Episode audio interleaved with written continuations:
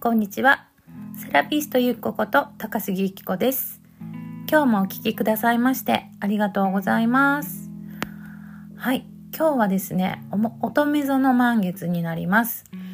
もう今、本当にギリギリで10時半過ぎてこの録音を撮ってるんですけれども、あともう少しで。というか、まあでも、えっと、満月を迎えたのはたったさっきなんですよね。そう。なのでね、あのー、まあ、ちょうどいいっちゃちょうどいいんですけど、こんな夜な夜なギリギリになって撮んなよって感じなんですけど、まあ、今日はちょっと朝からね、いろいろバタバタ動いてまして、はい、やっと今落ち着きました。はい。もうなんか、ね、目まぐるしくさせていただくのがありがたいですね、本当に。本当にありがたいと思ってます。うんでそうですねなんか本当今感じてるのがもうめちゃくちゃ変化の時なんだなって感じです。はい、あの私あの数秘術をするんですよね。あのまあ、セラピストとして活動はしているんですけれども、まあ、趣味としても自分の生き方の分析にしてもあとはまあお仕事の一環でこう個人セッションみたいな形でね数技術とあと全タロットの組み合わせなんかを使ってあのその方の生き方のアドバイスなんかもさせていただいてるんですけどあの私の中で数字ってすごく意味のあることだしすごくなんかす、うん、自分と親和性があるっていうかなんかスーッと言葉に入ってくるって感じなんですよね。そうだから結構あの数秘術セッションとかもそうだしお友達と話してる時もそうなんですけどなんかこう言葉あ会話の中でうんなんか気になる人の話とか、まあそ、その私とお話をしてるその人自身とかあなんか生年月日ちょっと教えてって言ってあのパパパパッと計算してああなるほどねみたいな感じで言うと皆さん「え何?」とかって言うんですけど、まあ、なんかその数字の数字の意味っていうのがいろいろあるんですよね。1だったらこう2だったらこうみたいな感じで。でそれがねなんか結構私の中で頭に入ってるからみんななんかもうすごいなゆっこちゃんみたいな感じで言ってくれるんですけどなんかそれだけ私の中で数字っていうのはすごく意味があってなんかこううん何て言うんでしょうね。浸透してきやすい感じっていうのがあるんです。で逆に言ったらあの月読みとか星読みとかホロスコープのねあれはもう私全然ダメでなんか学ぼうとしたことは何で何度もあるんですけど全然頭に入ってこないんですよね。で頭がもうごちゃごちゃしてきてもう分からんみたいな感じになってうーんって感じなんですよね。でまあそのままになっちゃうみたいな。うんもしかしたらいい先生にまだ巡り合えてないからそういう感覚になってるのかもしれないですしうんまだ私の中でホロスコープの時代は来てないですね。ただ数字に関してはもうめちゃくちゃ関係してます。なんか車で運転しているとまあよくねナンバープレートでゾロ目見るとかいろいろあると思うんですけどなんかこう私が頭の中で考えていることに対する答えを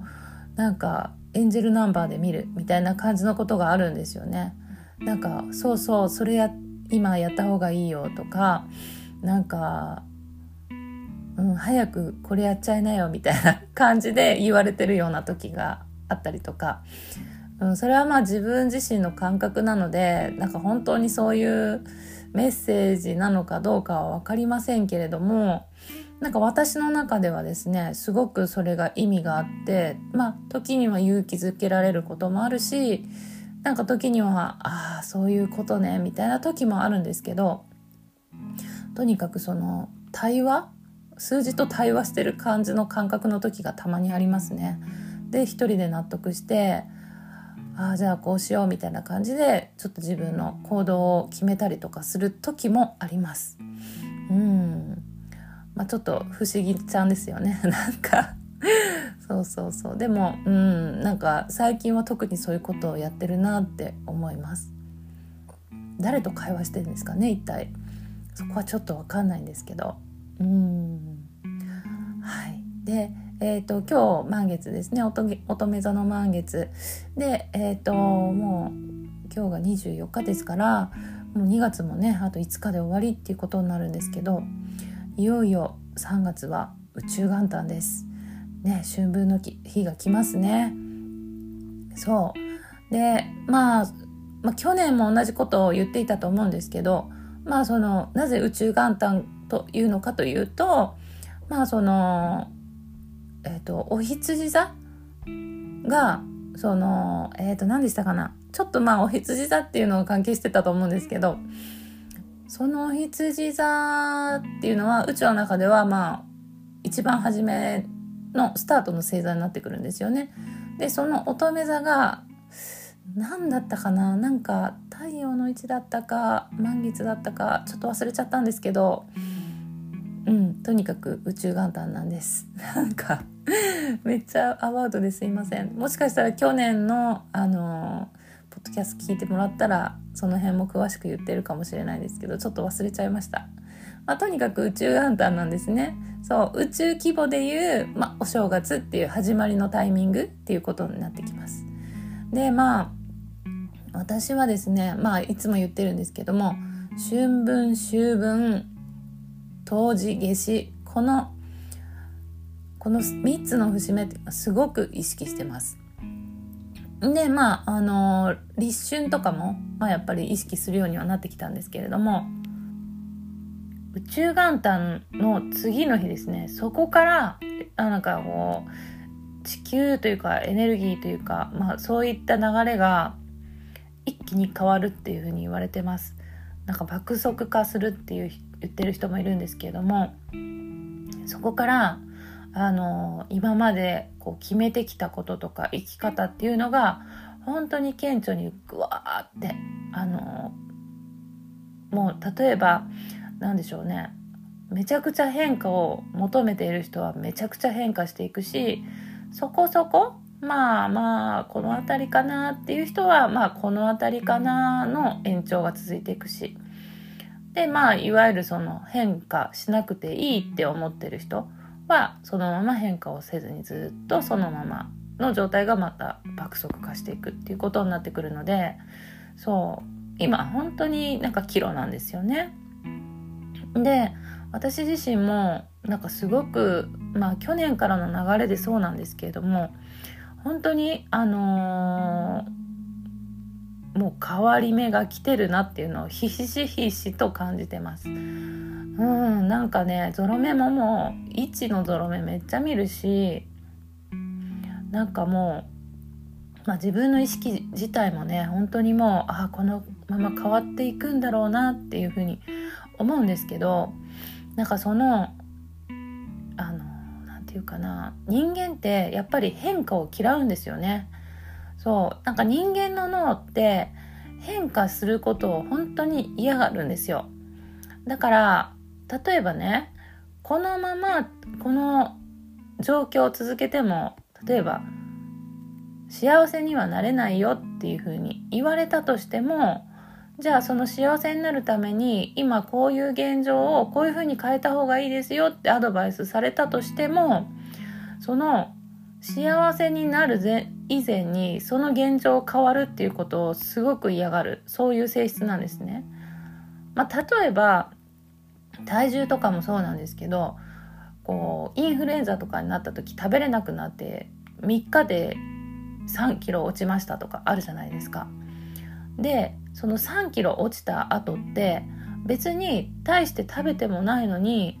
気づいたら元の体重に戻ってるってことないです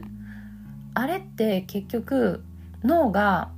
このまま体重が減り続けたら急激にまあ3日で3キロって急激ですよね体にとっては。だからこの変わるっていうことにもしかしたらこのまま減り続けて死ぬかもみたいな感じで脳が判断するんですよね。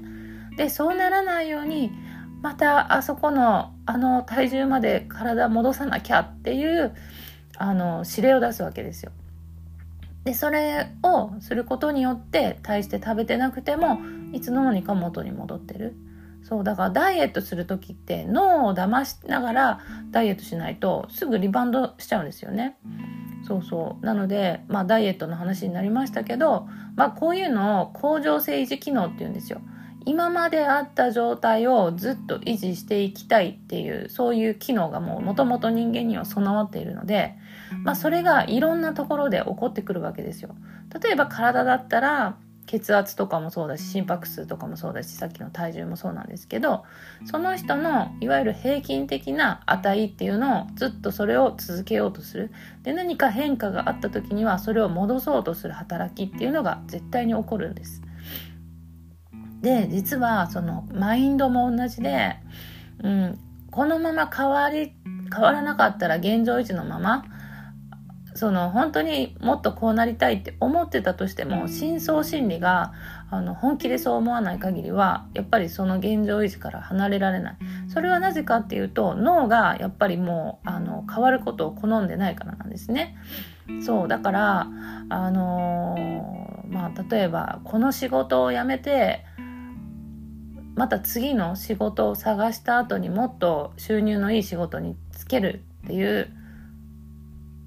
つけつくんだっていうそういう意識でねこう行動しようとした時にやっぱり仕事を手放すっていうことがまず怖くて怖くてできない。で怖くて怖くてできないけどそのままでいたい人はまあそのままでいくだろうしいやいや絶対に次はもっと給料いいとこで働きたいみたいな強い思いが脳の力より勝った時にやめるっていう選択ができるわけですよね。で今そこのお試しの状態だっていうふうに言われてます。そう本当はこうしたいっていう自分の魂が望んでいる方向性っていうのがなんとなくビジョンで見えていてであのそこに行けばきっと何かが変わるって分かってるんだけどなぜかそういう状況に入ることが怖くて怖くて仕方がないっていうそういう状況ですよね。でそれってね結局宇宙のお試しっていうふうに言われてるんですよね。あなたは本当に心の底からそうしたいって思ってるっていうふうに聞かれてるわけ。で本当に思ってる心底そう思ってる人は行動に移す。でも変わるの怖いしまあいっかみたいな感じの人っていうのは結局手放せないわけですよね。でそうなると手放せなかった人は手放せない人生の爆速化が始まるし手放した人は手放しただけの爆速化が始まるってこと。そうでねあの一番大事なのって結局手放す時に自分がワクワクしてるかどうかだと思うんですね。うん、なので仕事を辞める時って結局次に絶対いいことあるっていうマインドじゃないと手放せやしないと思うしやっぱりそのやっと手放したぜこれからどんな仕事が待ってるんだろうみたいなワクワクしてたらやっぱそのワクワクが新しいこうワクワクする同じような波長を持つエネルギーをでこう引き寄せられるわけですからそうすると本当に望みに合ったようなお仕事が見つかるっていうふうになってるし今後この何でしょうねこの地球の世界っていうのは思ったことが思った通りになるっていうのがもっとこうスピーディーになっていくっていうふうに言われています。だから願いが願ったらすぐに叶うっていう人もどんどん出てくるって言われてるんですよね。そう。だからやっぱりその何でしょうねこう上昇気流に乗ることを爆速化していくのか、まあ、上昇気流ではないけど少しずつの右肩上がりで爆速化していくのか。もしくは若干下降気味みたいな。まあ現状維持は衰退の始まりっていうふうに言われているので、うん、なんかその現状維持を守ろうとしていくっていう人はまあそれなりの爆速化が始まっていくですね。そこのラインの爆速化。そう。であなたはどこを選びますかっていうことなんですよね。そう。だから手放すのってめちゃくちゃ勇気がいるし本当に保証もないしリスクももしかしたらあるかもしれない。でも変わってみたいとか今のままじゃダメだみたいな風に思う人は是非今から春分の時期までになんとなく自分の中で整理をつけてこれはいるこれはいらないっていうのをこう区切りをつけてですねで手放せるものは手放していくっていうことをしていくと手放すっていうのは結局そのネガティブなものですよね。まあその心のゴミみたいなもんなのでそれってすごく波長が重たいのであの重しになってるわけですよ。これ前回も言ったかな。でそれが手放せることになるともっと身軽になれるからもっと高いところまでバーッといけるっていうなんかそういうイメージですね。そう。なのですごく今大事な時期になってるかなと思います。でもその大事な時期だからこそ本当にお試しっていうのがすごくあるんですよね。これがしんどい。しんどいって言っていいのかわからないけどまあ私も毎日日々日々なんかこうああでもないこうでもないなんかもうね人の意見に振り回されたりとか自分の思いも日々変わるし一体どれが私にとって一番いい選択なんだろうっていうふうに思うこともすごくあります最近。うんだけどやっぱり一番優先したいのは自分の本当に心の声が何を望んでいるかっていうことなんですよね。何が一番ワクワクするのか何が一番魂が喜ぶのか。そこにもう徹して行動を決めていくのみって思ってます。はい、皆さんも今ね心の中でなんかモヤモヤっていうものがあるんであればまあねあの本当に今そういう時期っていうふうに思って選ぶ楽しさまあ楽しいって思えないかもしれないですけどね。でもねこういう考え方もあるんですよ。私たちってその、ね、この世に生を受けて生きてますけどまあその生まれる前に自分でこんな風に人生運ぶといいなみたいな、まあ、台本みたいなものがあるんですよね大まかな。でそれに沿った人生を歩んでるっていうふうに言われてますだから結局ここに今いること自体がもう、うん、お芝居っていうか架空の世界っていうか本当の世界っていうのはまあなんかうんどういう表現したらいいのか分かんないですけどまあ、天上界みたいなこうハイヤーセルフたちがいる場所みたいななんかそんな感じなんですよね。だからね本当に辛いこととかあの迷うこととか泣きたくなることとかたくさん起こると思うんですね皆さん。本当にそんなの一回もないですっていう人生多分ないと思うんですよ。でもなんかあのちょっとねその視点を変えてこの上から下を見る見下ろすみたいなそんな時にそんな目線ができればあの、あそっかみたいな今ってこの学ばせてもらってるんだよなとか経験させてもらってるんだよなとかその経験値だったり学んだこういろんなねこう思いだったりとか。それをお土産に結局また戻っていくわけですよね。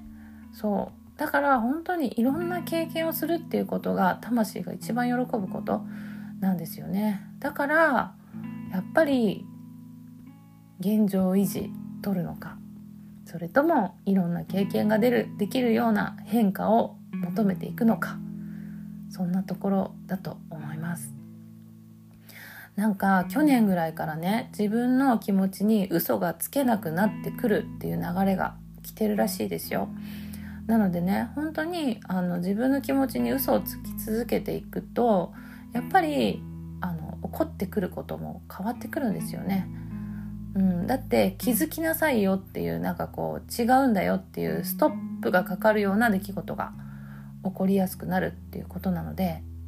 うん、なので余計に苦しい思いをしてしまう場合だってあるってことですよね。